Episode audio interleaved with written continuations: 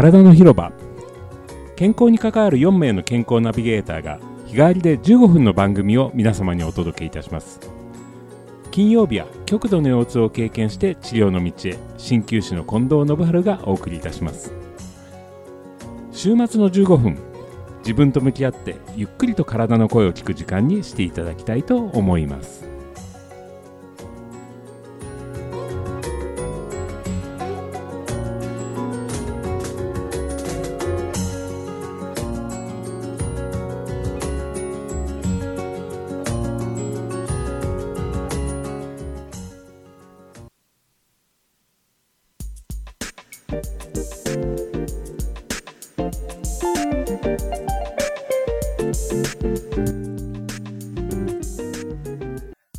改めましておはようございます。ハリキウシの近藤です。12月に入りました。気ぜわしくなってまいります。もう完全に街中、えー特に都心部なんかに出ますと完全に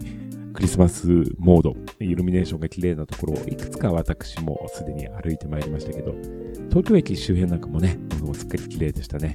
あの皆さんもそういうウキウキした気分とともに、えーいろいろと来年に向けて準備を進めたりまた1年を振り返ってらっしゃるところかと思うんですけれども実はトータルで、えー今日がこの放送100回目2年間こう皆さんにいろいろなことをお話し、えーさせていただいたわけなんですけどちょっと節目でですね少し大きなテーマを考えてみたいと思っております。私の仕事ハリキュー師という仕事は腰痛肩こりを中心として主に痛みと向き合うことが多いんですけれども、えーそんな中で治るってどういうことだろうということを、えーと心の専門家とご紹介していいでしょうか、えーと精神科医の益子さんとお話してみたいと思います。おはようございます。おはようございます。マスコです。よろしくお願いいよろしくお願いします。とっても大きなテーマですよね、はい。い、ろんな場面で深いですね。深いですよね、はい。なかなか。ですから、えー人それぞれに捉え方はあると思うんですけれども、はい。そんな中であの皆さんに少しでもこう気持ちが軽くなって、えー来来年に向かっての活力になっていただけるようなお話ができたら、というようなことでこのテーマを取り上げてみたんですけれども、はい。やっぱり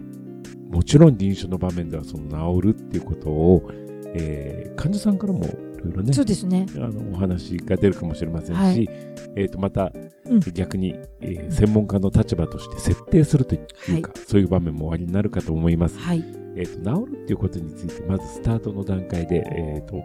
どんなことをはい。お聞きし,、しましょうか？はい。あのおっしゃる通りね、はい。非常に深くて、はい、あの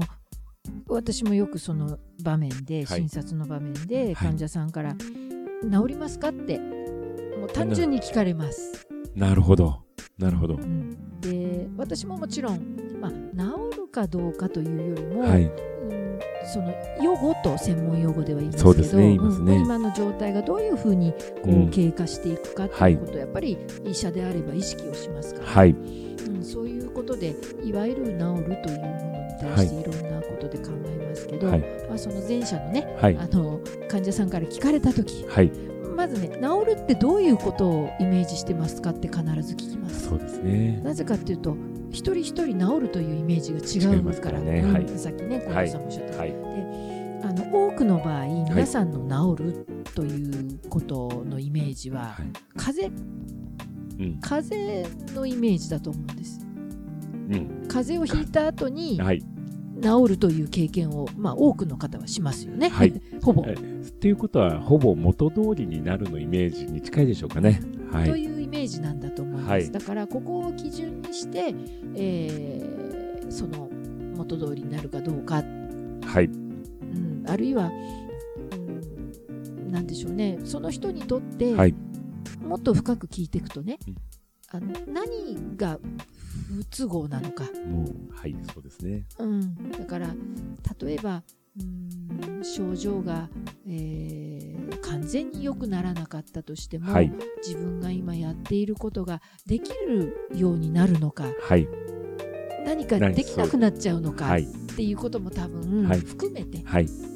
多分そのこと治るという言葉の中に載ってるんだと思うんですよそう。ですね。あの、今、ちょうど不都合っていうお話がありましたけれども、何かができないことは確かに不都合なんですけれども、症状の訴えの場合には、やっぱり不快っていうのも一つの不都合ですよね。そうですね。気分が悪かったりとかっていうことも含めてですよね。であとは治るかどうかもわからないというのも多分はい、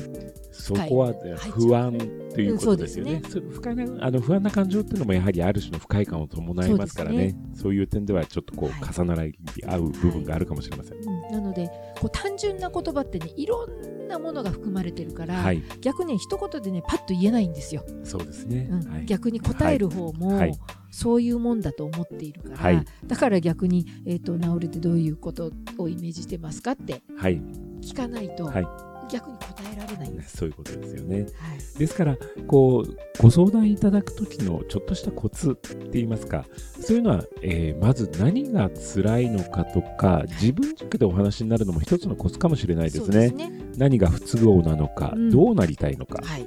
ていうのを、うんあの専門家のお会いになったときには、自分の側でも少しこう、伝えてみるのは一つの方法かもしれないですよね。ねまあ、時間は限られているし本当に辛い時って、あのー頭は、ね、なかなか動かなくなるので、そんなに具体的に落ち着いて、はい、ね、冷静に形にするってことは限りはあるかもしれませんけど、あのそこはねお医者さんとよく、はい。一つ一つ確認して、はい。丁寧に確認するってことは大事な気がします。そうですね。あの幸いにして私たちの仕事っていうか私の仕事の場合には、えー、とその方の立ち居振る舞い動作などから想像のつくこともありますから、はい。えー、と例えば立ち上がるときにこんな痛みがありますかとか、えー、とデスクワークでしばらく、えーいるとこういうふうになんかこうじっとしてしていられない感覚がありますかとかいろんなことでこうお聞きするチャンスもありますけれどもあのそういうものをきっかけにしてねこう普段のご自分の辛さとかをこう具体的に話していただくと,、えー、とその中でも改善できるものが整理できてくることってのは結構ありますよね。はい。ですから、こう、漠然と治るというだけではなくて、その自分の不都合に対して、えー、と何がこう、えー変わりたいのか、い。そしてあの私自身もあの治療を受けていただく中で、えー具体的にこう今抱えてらっしゃる問題、問題ですよね、うん。問題に対して、えーどこまでこう改善が見込めるのかっていうのを具体的にお話しするようにはしてるんですけれども、そうですね、はい、何が何を失うのが一番困るのか、あそういうことですうね。ん困ることってねあの仕分けというかはい。具体化してはい。一つ一つ分けていくことって大事なんですね。あの物事をこうちょっと細分化っていうか細かはい。くすることですよね、ちょっと分けながらね、そうすると,、えー、と意外とあの大丈夫と思える段階が見つかってみたりとか、はい、あの何かしら、えーこう解決策とは言わないけれども、少し何かこう光が見えてくるっていうようなことは、うんしたりね。したりとかっていうのは、はい、それは精神科の領域でもきっとねありますねとですよねあります、きっとね。あります。まあそこを受け入れていくために必要なあーまあ時間というものがあるかもしれませんけど、はい。あの皆さんがあの思っている以上にはい。いろんなことはできるきっかけ、であると思うんです。はい。それを一つ一つ向き合って、はい。あのー探していく、そうですね、うん。ということはあの決して無駄にならないので、あのじやっぱり自分のことっていうのは自分がよく分かってる部分もありますし、はい。少しそういうふうにこう細かに分けながら、えーできることを見つけていくっていうのも一つ落ち着かせるヒントになるかもしれないですはいね。そう思います。はい、どうもありがとうごありがとうざいました。ございました。はい、マスコ先生でした。ありがとうございます。えー実はですね、今日治るというテーマについて、私なりの定義といいますか、えーと、治るってこういう意味合いも含めます。そして、えー必ずいい方に向かって皆さんにスタートを切っていただけるような、そんな、えーメッセージにしてみたいなと思うんですけれども、あの、私が治療にお越しになっていただいた方には、えっと、まず、えっと、何が問題点なのか、今何が不都合なのかっていうことを、えっと、細かにお聞きしますし、また、えっと、動作や振る舞いから、えっと、どういうことが問題になっているかっていうのを指摘させていただきながら、えーこの問題点についてはこういう経過で、えー改善していくでしょうというようなことをお伝えするようにしています。ですから、治るというのは、えっと、漠然と元のも状態に戻るということではなくて、今ある力を最大化すること、今ある本来の自分を取り戻すためのスタートですよね。えーですから、あの、症状が取れることがもちろん大事ですけれども、その時に、えー私が皆さんによくお伝えすることっていうのは、大きく今ある状態を変えようとしないこともすごく大事です。いきなり、えー、習慣を変えたりとか、えーと、中にはなんか性格が変わらないとこれは治らないんでしょうかみたいなことをおっしゃる方が時々いらっしゃるんですけれども、えー、そういうものは急には変わらないわけですし実は、えー、自分の中にあるそういうどうしてもそうなっちゃうっていうものはこれは個性であってむしろ大切にしていただきたい場合がほとんどです。ですから大きく変えようとすることよりも、今ある持ってる力を最大限発揮するような環境を作ってあげること、それを治療の中で考えていくと,、ととても、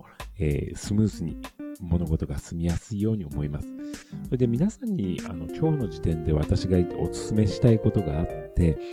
えー、とにかく運動の仕方、体の動かし方ということでいろいろお話をしてったんですけれども、やはり人間は立って歩くという動物でもありますし、えーと、東洋医学的に活性化させたいツボが多いのはくるぶし周り、要は足首周りということなんですね。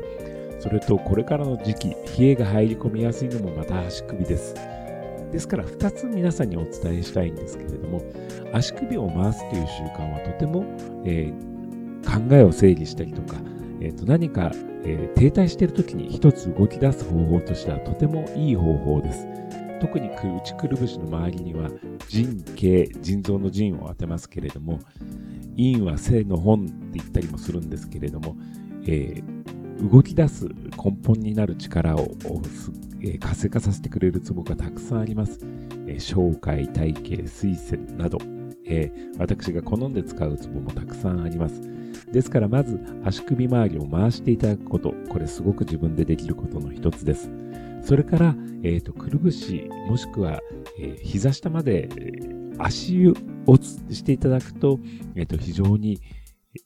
活性化、それから、えー、体全体が動いてくるということにもなりますので、最終的に先ほどお話したように、本来持っている力を取り戻すという点では大きな力を発揮してくれます。えー、ですから、えー、自分で、えー、くるくる回したりして動きをつけることと温めることで、まずはここの循環を良くすること、滞りを取っていくこと、えそういうことにトライしてみていただけたらなというふうに思います。えー、これもすぐにできることの一つですので、えー、ぜひトライしてみていただけたらなというふうに思います。えー、私がこの配信の中で皆さんにお伝えしたいことの大きなテーマの中の一つなんですけれども、えー、個性でと言いますかね、えー、人それぞれ違うっていう面ありますけれども、あの個性っていうのはどうしてもこうなっちゃうっていう部分、えー、皆さんにそれぞれお持ちかと思うんです。えー、そういうものはあのある程度自分自身の個性として認めてあげて、えーと、それを大切にしながらも、えーと、健康で健やかに過ごしていただく道を見つけていただけるといいかなというふうに思います。あの確かにこうストイックにねいろいろなことを変えるっていうことも大切ですしまた尊いことではあるんですけれどもやはり自分の持ってる力本来備わってる力えー、そういうものを最大限に使うっていうのは命を育む上ではとても大切なことなので、えー、そういうふうにあの命の根源にあたるところの腎系腎臓の腎を当てますけれどものツボの使い方動かし方を今日はお伝えさせていただきました。えー、体の広場では皆さんからのご相談、それから、えー、感想などを Facebook、Twitter から受け付けております。ぜひ、こう、えー、これからの季節、また来年に向かっての、え思い、感想などありましたらお寄せいただけたらと思います。それでは体は丈夫で綺麗に、心は豊かで穏やかに、そして自分らしく輝くように、今日も笑顔で良い一日をお過ごしください。それでは、いってらっしゃい。